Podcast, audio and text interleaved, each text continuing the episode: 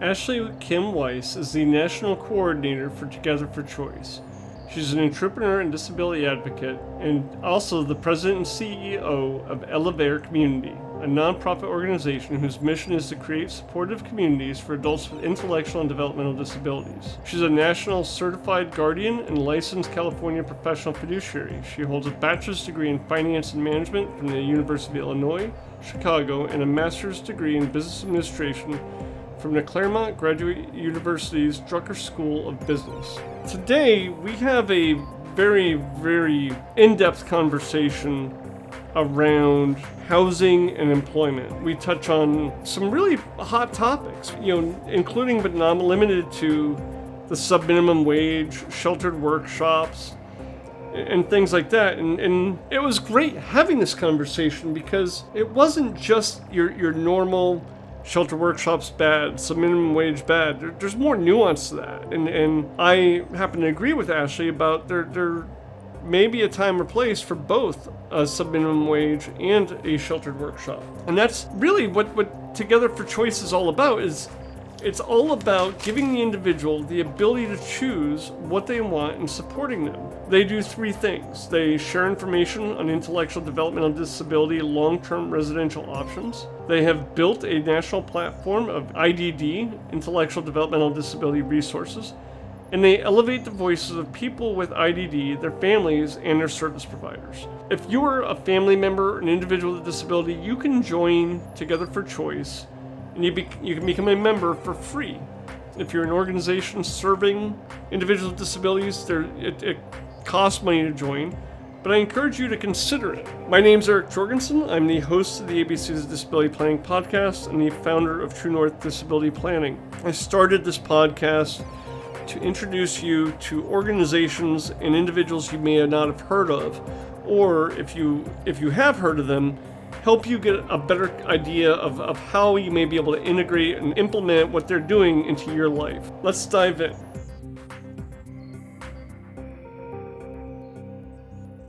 Welcome, everyone. Today I have with me Ashley Kim Weiss from Together for Choice. And I, I want to read off a statement that I got from their website. We must come together and advocate for high quality life options for people with IDD, intellectual developmental disabilities. And their policy statement starts with, and I quote, enhancing the lives of all, all individuals with disabilities. So, with, with that intro, Ashley, thanks for joining me. I, I think it's very clear that your mission at Together for Choice is all about supporting individuals with intellectual developmental disabilities and giving them the rights to choose to live however they want to. And I'm, I'm really looking forward to this conversation. Yeah, thank you, Eric. Thank you so much for inviting me to this wonderful podcast. And I look forward to having this important conversation. Let's let's start pretty with a you know pretty easily with a softball. What is it that Together for Choice does? I mean, are you a advocacy organization? Are you a lobbying organization? All of the above, none of the above? Well, we're a national advocacy organization with the mission to advance the rights of individuals with intellectual and developmental disabilities to live, work, and thrive in a setting of their choice. As our website shows, our position is that the individual and their family know best what type of residential and vocational programs and opportunities best meet their needs and preferences and the role of government, federal and state, should be to support all quality options, allowing the individual and his or her family to choose the option they prefer. And that that opens up quite a can of worms. And we were talking a little bit before I hit record. Yeah, we'll start with vocational first because housing, that's going to be a big, big topic. I mean, vocational is pretty big too. You know, it's those are the two, in my opinion, I, I think it's probably backed up by fact those are the two biggest issues faced by anybody with a disability right now, whether it's intellectual developmental or otherwise accessible housing and employment. And, and yeah. with employment, I'm seeing a big push across the country in, in certain states for a Medicaid work requirement. That's not supposed to, in air quotes, affect people with disabilities, but I, I don't I'm not going to hold my breath on that. What what what is the position together for choice with regards to Medicaid work requirements and you know what what's your feeling about it? Well, there is a national move to eliminate facility based work programs and sub minimum wage work programs, right? So the goal of those policies is to help individuals gain competitive employment in the greater community, which we support that option for sure. But we also recognize that that may not be a reality for many individuals with significant disabilities who may not be successful in competitive employment. And they also require a lot of support that they may not be able to get in these type of typical traditional competitive employment. And so what we're asking all the policymakers is to acknowledge that you know there's no one size fits all not just in housing but also in employment options. And especially individuals who thrive in certain settings that are more confined or not confined but like more controlled that's what i'm trying to say. They they do well in certain type of shelter workshops. They do well when they're working with other peers like them. They don't feel like they're all alone and isolated. And in the greater community they're not as overwhelmed. We need to provide those opportunities to these individuals. And if they feel more confident after being trained in those type of settings and say hey i'm ready to go out and work in a greater community you know, I want to seek employment in certain different industries and things like that, different settings, we should support that option, that choice as well. But trying to eliminate all those options just because the government thinks that it's not, it doesn't support their own ideology or the position, I think it's a discriminatory, uh, discriminatory practice against individuals who are more severely affected. And, and I, I agree with you, Ashley. I believe, if I remember correctly, Maryland has gotten rid of their sub minimum wage. And what kind of disappointed me, not kind of, what did disappoint me was that organizations like the ARC were supporting abolishing the subminimum wage. And I think I understand where the intent is with the concern that we're going to have companies trying to pay a subminimum wage to somebody just to get out of paying them a, living wage. But my concern is that may, and I, I'm struggling here because I feel very passionately and I don't want to go too far on a tangent. There are people who aren't going to get hired. I mean, that's yeah. not the world we live in. People, employers are looking for people that can do multiple jobs, and everybody is saying do less with or do more with less, right? We, you know, budgets are especially in high inflation environments. You know, people are getting laid off, so they're the people that are staying or the people that are getting hired are the people that can do multiple jobs. And like it or not, some people with disabilities are are really at capacity to do one or one task that they're being asked to do and, and then asking them to do more it, it's just not realistic. And i don't think it's fair to hold an employer responsible for not hiring somebody that can't can't do more. I, I don't think it's fair and i don't think it's realistic. So let's talk about some of the arguments behind advocating to shut down those type of sub minimum wage. And one of the first things that people talk about is the exploitation of employers you know exploitation happens and that's why we need to do a better job in enforcing people's rights. And so if you're not doing a good job enforcing that doesn't mean you should shut down everything. I mean there are a lot of bad schools out there. There are a lot of bad teachers out there. So should we shut down all the schools? I mean there are a lot of parents that are pretty bad right? There are bad parents. So should we just abolish the institution of families because there are bad families out there. I mean, it's like that argument is so limited when you start introducing different, you know, logics, right? So, I mean, applying this logic to other situations. And, you know, I'm, eh, people talk about like, well, you know, everyone has a dignity of, you know, minimum wage or more. Well, people have dignity to like they are seeking dignity of work so people who do not care about whether they get paid $18 an hour or $15 an hour, but they want to be able to wake up every day knowing that they have a sense of purpose and sense of where they go every day or what to do every day. That means more to them than just a dollar figure.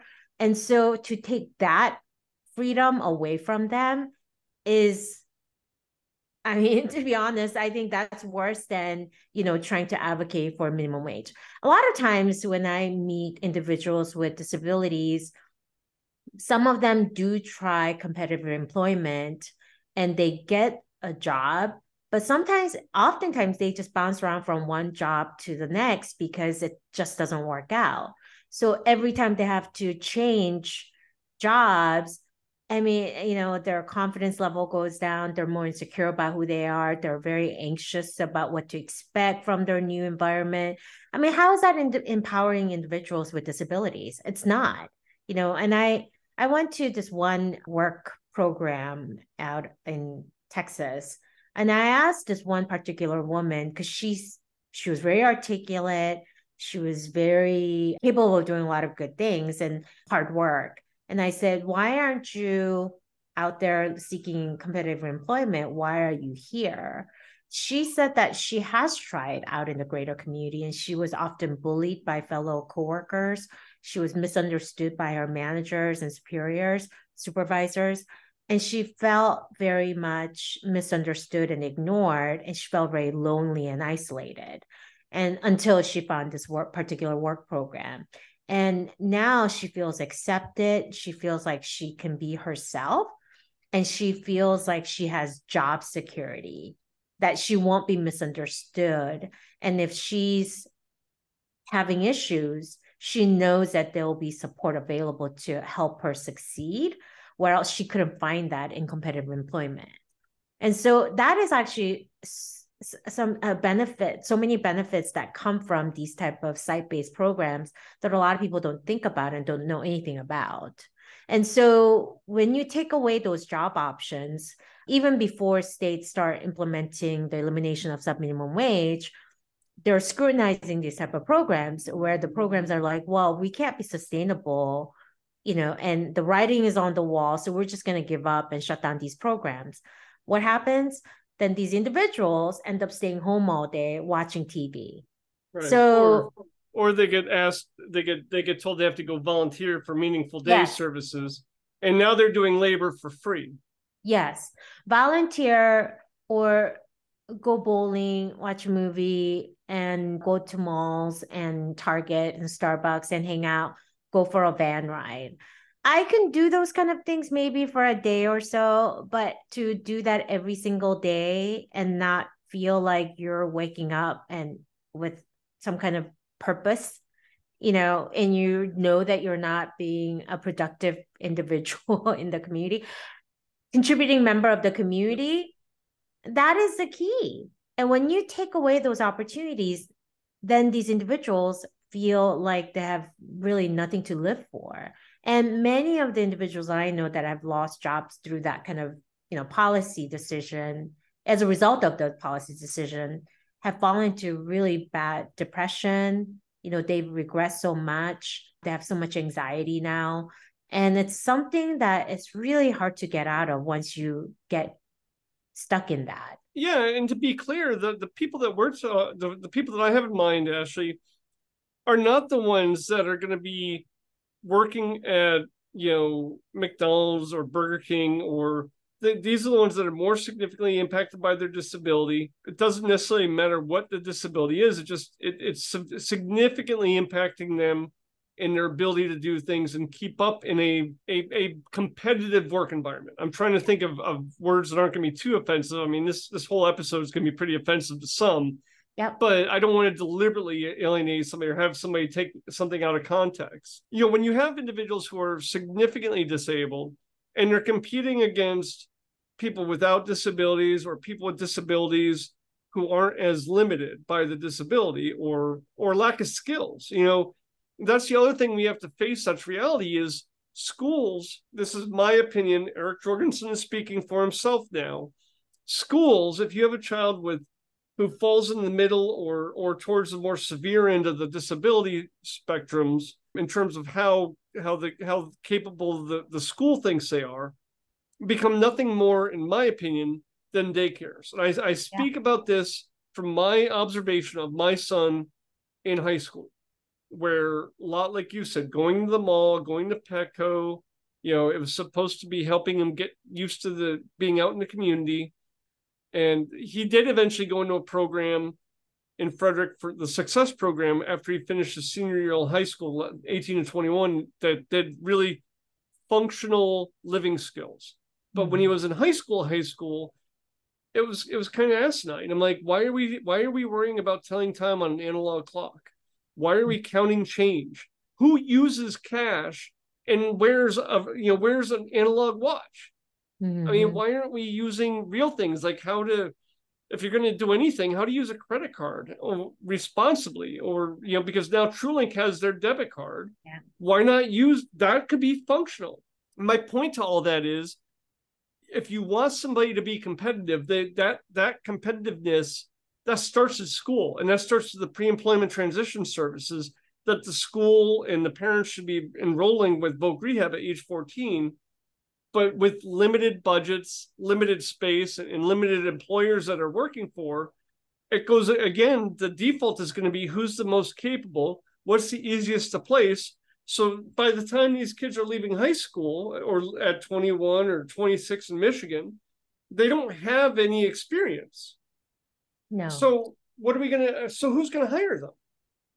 I, I mean, I just it just seems stacked against them from from as far back as high school to adulthood and i i totally get wanting like i don't want my son to shelter workshop i think he's capable of more mm-hmm. but right now he's not working anywhere mm-hmm. you know and i live in maryland and, and if i had a choice of him doing what he's doing now which is nothing sitting in his bedroom all day or a sheltered workshop I would... Well, I think okay. So I, am sorry to interrupt you, but no. you know, you say you don't want to send him to shelter workshops. It depends on what kind of shelter workshop yes. it is, right? I mean, if it's a shelter workshop that is, you know, putting pieces together, I don't think that is. Yeah, busy I don't. Right. It's it's a busy work. It's just these people are sitting there putting. It's not stimulating. So I right. I agree with you. Right. But the shelter workshops that I know of have recycling program, bakeries, you know, art centers. They put together, you know, uh, they contract with, you know, contractors of FedEx to print out certain sheets and putting together boxes. I mean, those are very stimulating work. Yeah.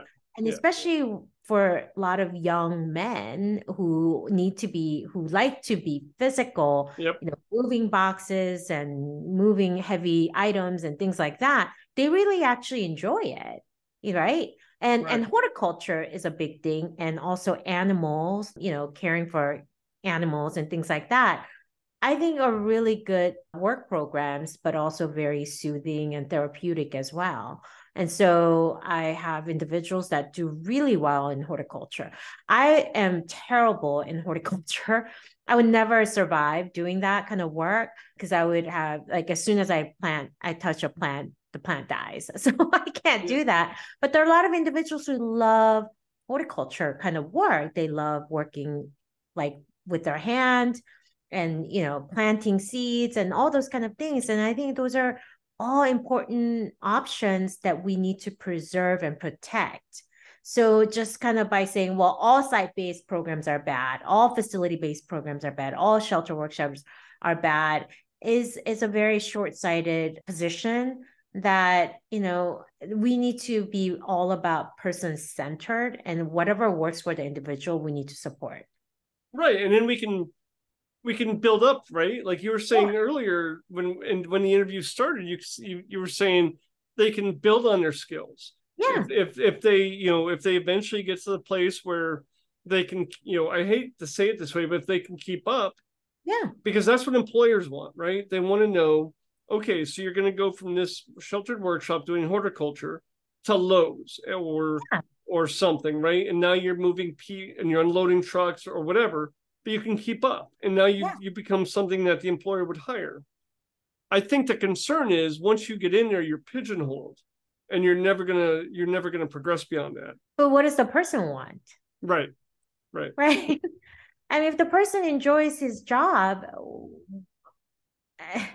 that's the thing. It's like okay you're a pigeon you know how many people do you know that are neurotypicals that actually love going to work every day?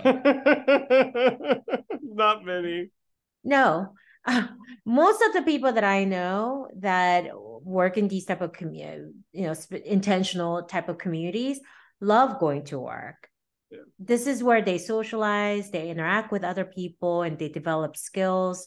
I mean, what is eh, the whole thing about like we there has to be some kind of you know progression in your career and things like that. Well, who, what does that make you happy? You know, well, does that the, really, yeah and the sheltered workshop isn't necessarily the same thing as the sub minimum wage, right? That they can be, they're too, they don't have to be hand workshop does not only pay sub minimum wage; right. it, they assess person's ability to perform, and based on that, they determine what is appropriate wage based on their performance and their their capacity. And so it could go up, and it could go down, but if you take that option away, then you're eliminating somebody's employment opportunity, period. And yeah. that's what we want to prevent. And so many of these places are not even available anymore. There's always a long wait list to get into these type of programs. Most of the sub minimum wage programs are operated by not-for-profit organizations. So you know people who are saying that people are doing this to exploit people with disabilities is uh, you're talking people are using those anecdotal examples to kind of say that that's what happens in the entire industry is is very polarizing. Yeah. I, I feel like it's similar to the the what i hear about institutions right now, I believe in some cases, institutions are the appropriate place for an individual to live. Yeah. Not everybody, and I don't believe in warehousing. No. But in some cases, there are individuals who are a risk to themselves or others, and the institution, with all the structure associated, becomes, you know, more, it's the best environment. And then, you know, on the other, like again, we were talking before we hit record, there's also going to be individuals who don't want to live in the middle of a city or don't want to live in the middle of the community. My son is one of the, you know, really prefers to be alone. He doesn't want to be in the community. But there's this big push where everybody has to live in the middle of the community and be a member of the community.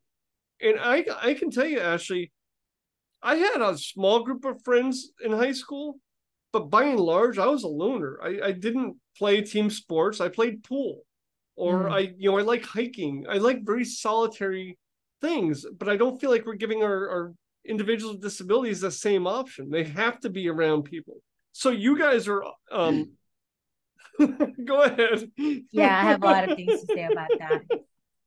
Well, when you say warehousing, I you know, back in the 60s and 70s, uh, it was very common that you know I, I think I believe the statistics was that nine out of ten people receiving Medicaid services were living in an institution, but now thanks to the Social Security Act in the 1980s and the movement to move people out of those problematic institutions yes yeah. state-run institutions, might I add, and those warehousing days of you know putting three thousand people in a building. Yeah, or, we only do that for prisons now.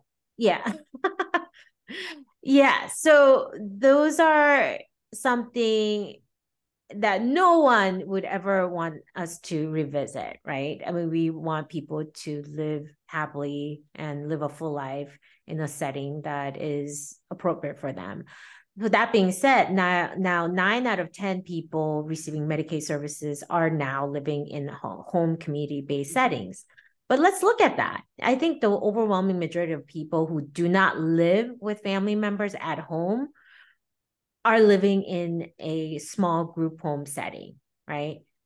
And mm, oftentimes, those type of settings can be kind of uh, warehousing in a small institutions because there's not much support out there. Many of these individuals living in a group home are actually more isolated. Physically, they're integrated, living next to neighbors who are neurotypicals, but oftentimes they don't know their neighbors. Neighbors actually resent their presence in their own neighborhood.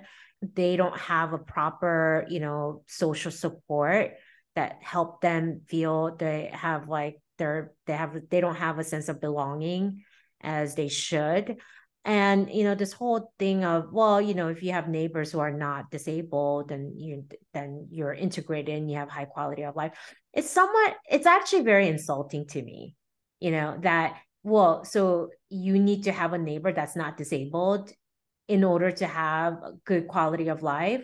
I mean i know so many people living in intentional communities that live with others who are kind of like them that live a very full life and they have a sense of belonging. They have lifelong friendships. They have conflicts, but that's also managed properly. And why is that? You know, it's, it's like so small settings are not institutional and it's not isolating. That's that's a that's a myth.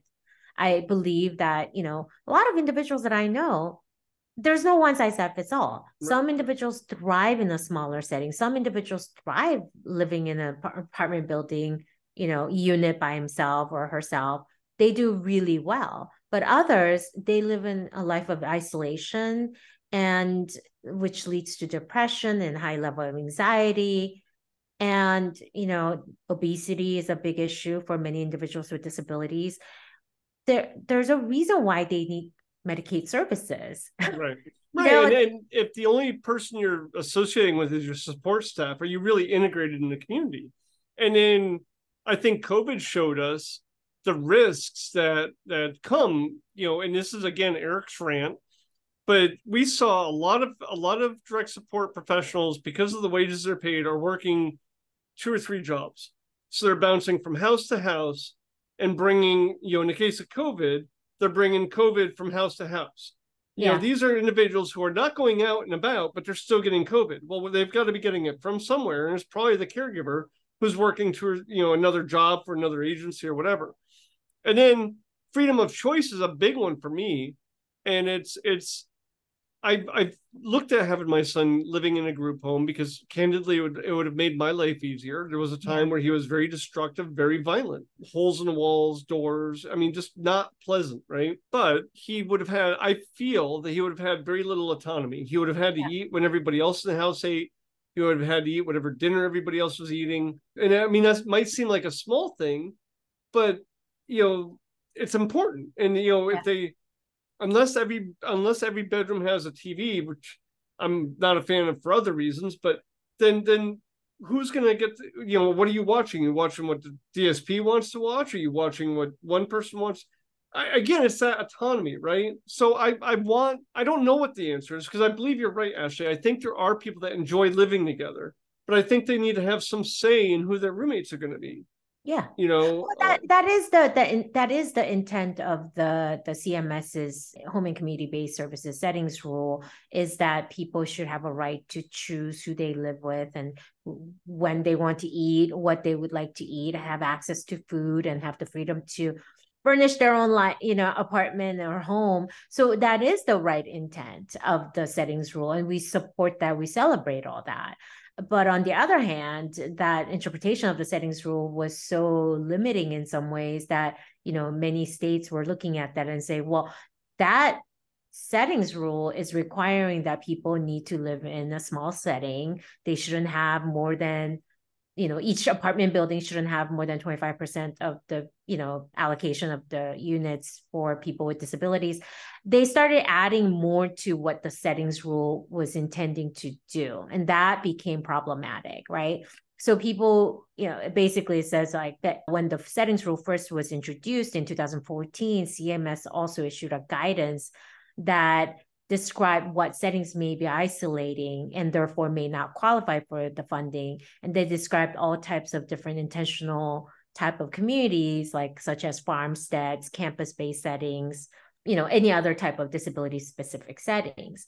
But then in 2019, CMS came out with a new guidance that replaced the 2014 guidance, but states are still continuing, many states, not all states, are still continuing to follow the old guidance that presumes that these type of disability specific settings settings that are specifically designed for people with disabilities are isolating and therefore does not qualify for HBS settings.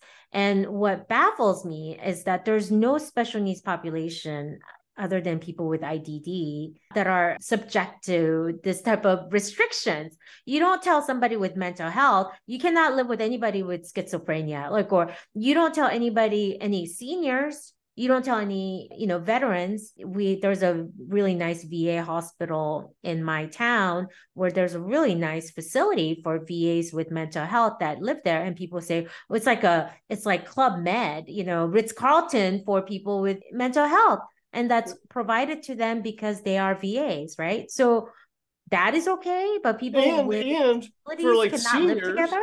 Yeah, and for seniors, I've seen I've seen articles where they've had like senior living facilities, yeah, you know, designed to be towns for people with dementia. Yeah, and so if you see all these brochures and just replace the word seniors with people with disabilities, all of a sudden that's bad it's good when it's senior, but when it's with IDD, it's bad.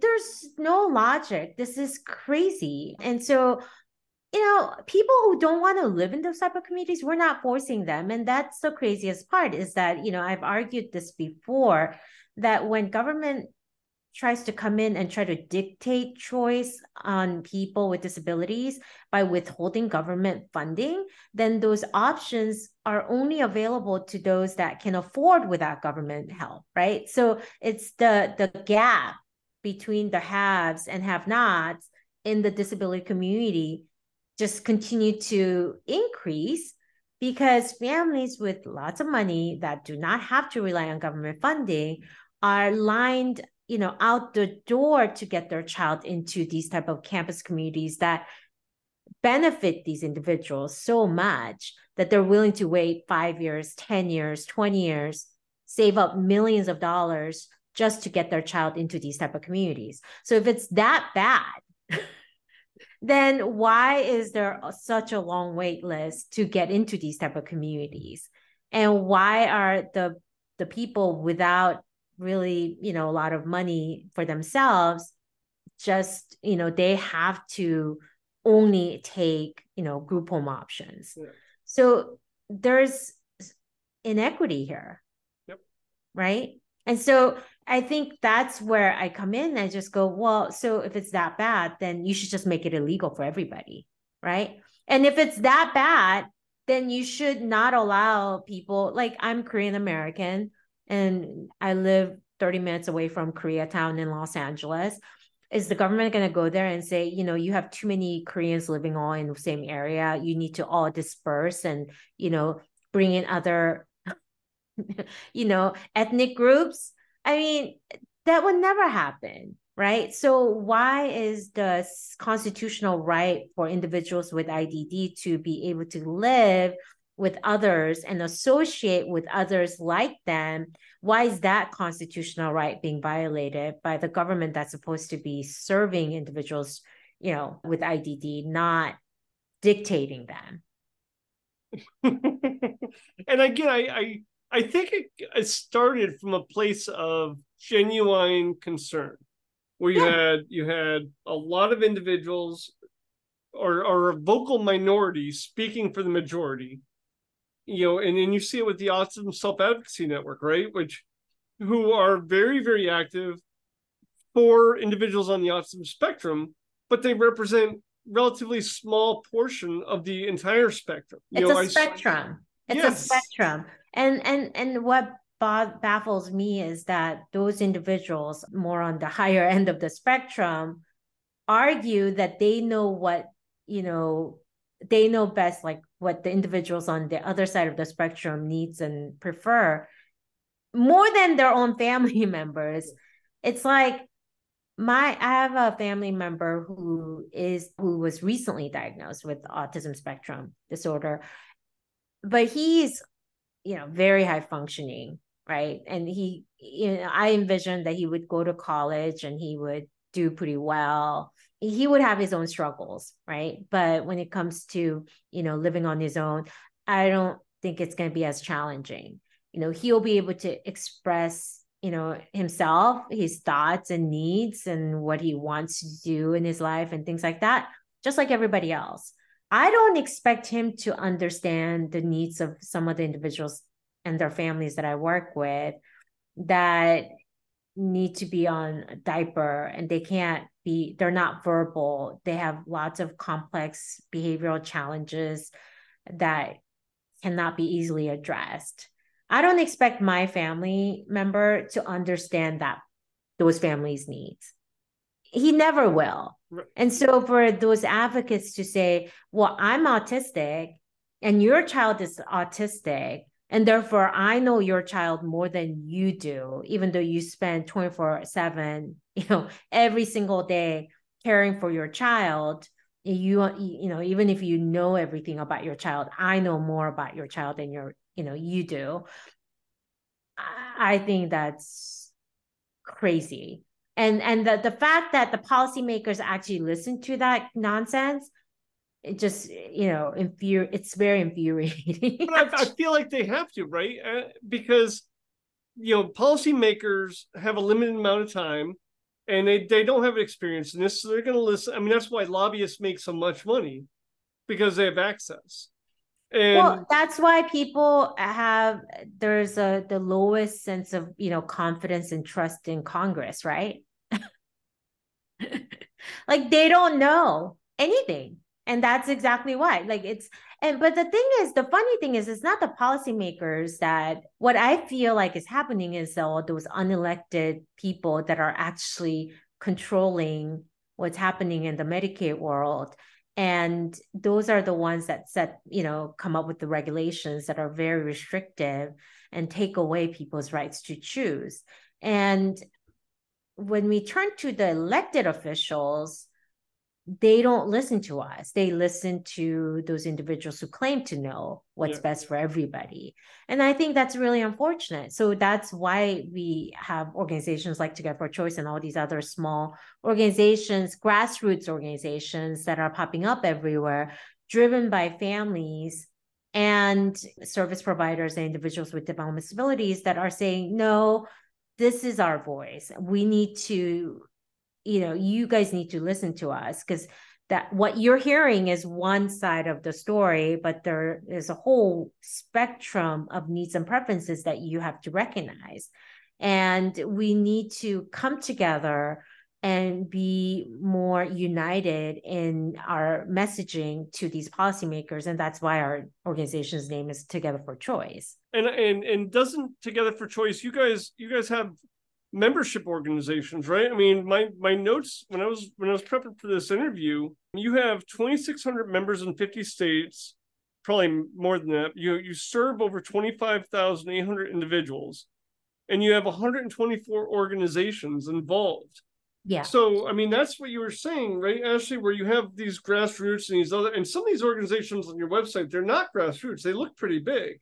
Yeah but they all team up with you, right? So you're you're now you have one voice. Yes, absolutely. I mean, we do have organizations, uh, organization members, and so many of these organizations members, small and big, collectively serve over you know 20 some thousand individuals with development disabilities across the country but we also have majority overwhelming majority of our members are families okay. feel like their voices are not being heard. They are frustrated because they can't really find options that are suitable for their loved ones with special needs. And many of them are concerned about what's going to happen to them when when they're gone. So we want to we came together as a response to the government's government implementing policies that are really just very one-sided. But at the same time as time went on we recognized that there's a huge need to create a resource hub where people can come to our website and come to us and access information that are really you know helpful to plan for their loved ones with special needs but also kind of uh, where we come together and equip our members to better advocate for their loved ones and themselves with special needs. So we kind of see ourselves more as a support to many of these individuals and uh, many of our members we obviously cannot go to every state in the country to do people's work, but we provide all the support that we can provide in order for our members to be successful in their own state. So, I mean, but let's face it, the settings rule which was introduced in 2014, is now finally implemented. It was implemented in March of 2023 this year. So the federal government is saying, well, our job is done. We need to continue to implement, you know, what the settings rule says. But at the end of the day, it's now state by state issue of how each state interprets the rule and yep. implements the rule.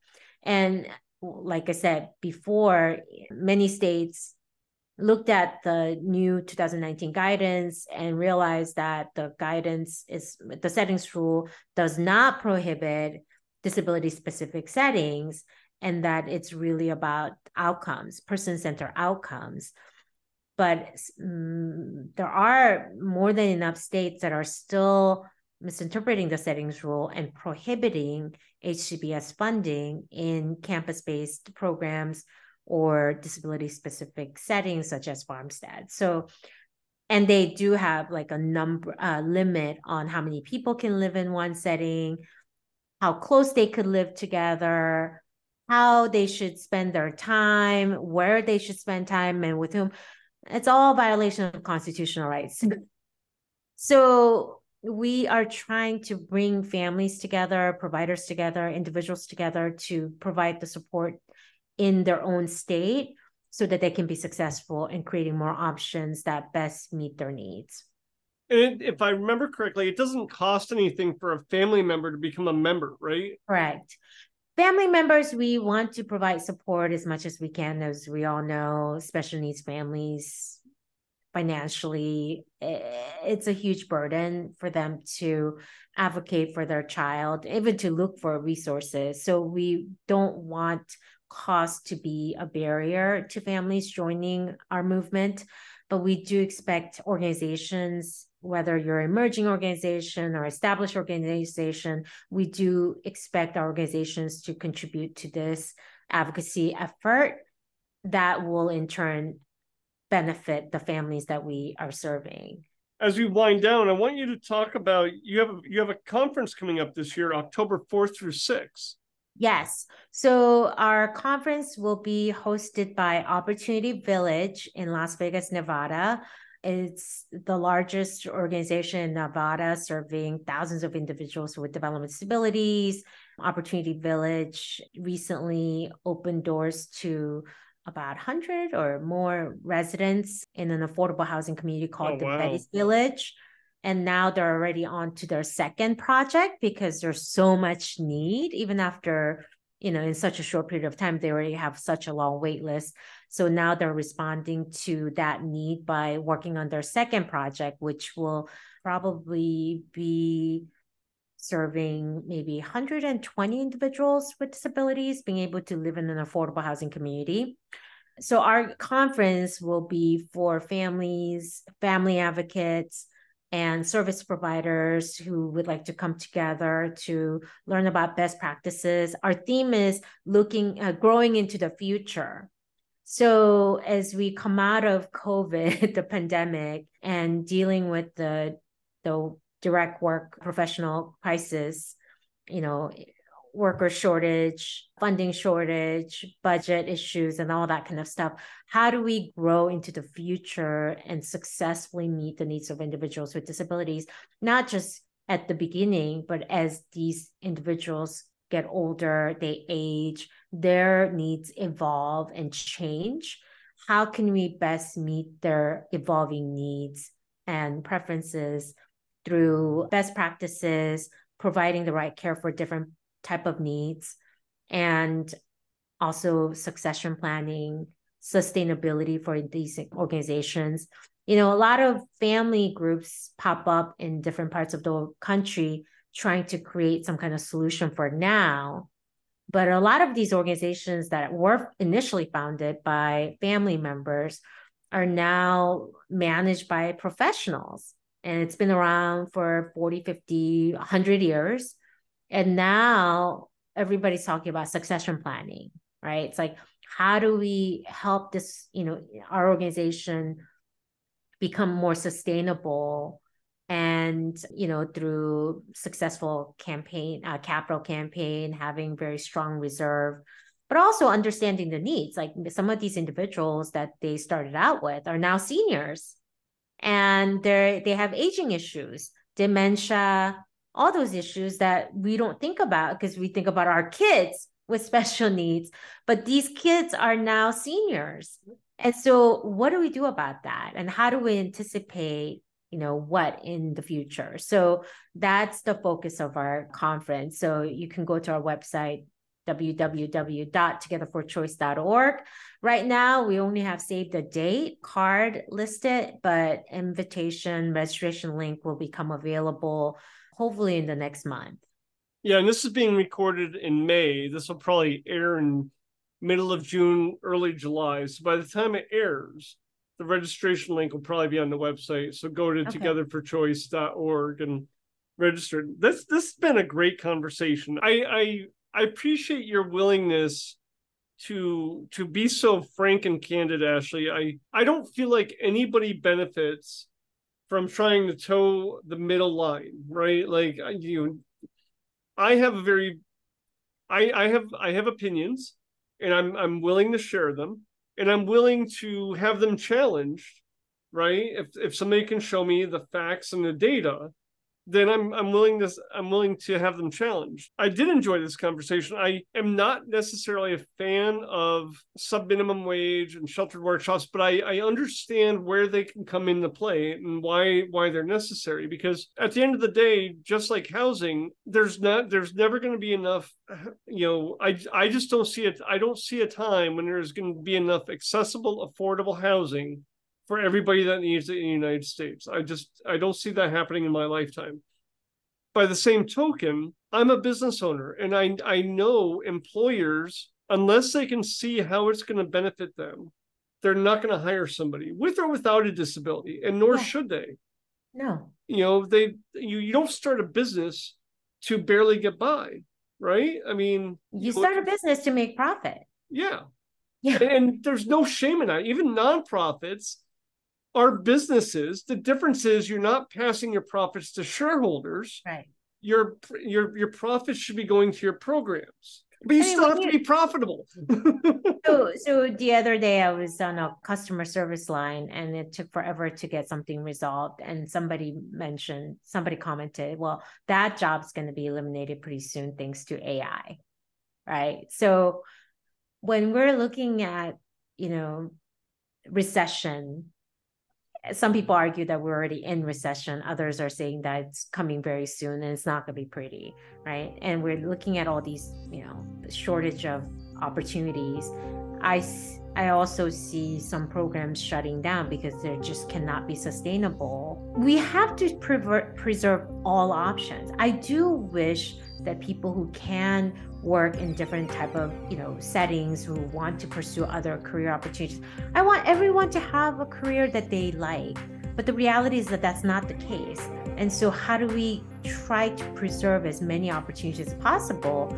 That is from not eliminating the options that we already have and supporting what individ- what the individual wants and wants to pursue and and just keeping them at home watching TV and wasting away is not the it's not it's not going to help anybody.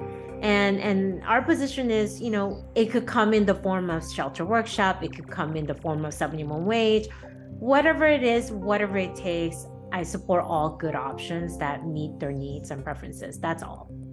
Yeah i i, I think that's a great way to end it is you know that reminder that it, there's no such thing as one size fits all no. matter where you're looking. No th- this this was awesome ashley. Thank you so much for joining me. Thank you so much. I really enjoyed this conversation. Thanks for listening to the interview with ashley. I well i believe this these topics can be very polarizing. And i i hope that you were able to listen to it with an open mind and if you have strong feelings either for or against something I said or Ashley said, share them in the comments. I, I truly am open to learning from you. I, I only have my experience to work off of, and you know, often I worry that I'm in an echo chamber. Part of why I bring guests on is to help me get away from the echo chamber, and I really look for comments from from listeners to help with that as well. If you don't want to make a public comment, you can email me, eric at specialneedsnavigator.us, and I'm, I'm happy to read any comments. I'll re- respond if you want me to, but I, I, I'm, I'm open to uh, having a discussion around these topics. I, I think it's important that we have further discussion. If you know a guest that would that feels differently than Ashley does, that maybe they're very against sheltered workshops and sub minimum wage, and they have more than just an emotional response to it, I'd love to have them on and, and, and share the counterpoint in another episode. I'm, I'm certainly open to learning. If you're looking for services and you're, you're struggling to navigate the maze of benefits, resources, and services, when it comes to intellectual development disabilities, please don't hesitate to reach out. I offer 30 minute pick my brain sessions. If you have children between the ages of 14 to 21, 22, 26 in Michigan that are looking at transitioning from high school and leaving high school and going to an adult waiver program or adult services, look at getting my roadmaps from my website. I built them to help individuals with transitioning children navigate this maze so they don't have to do it themselves. Thanks for listening.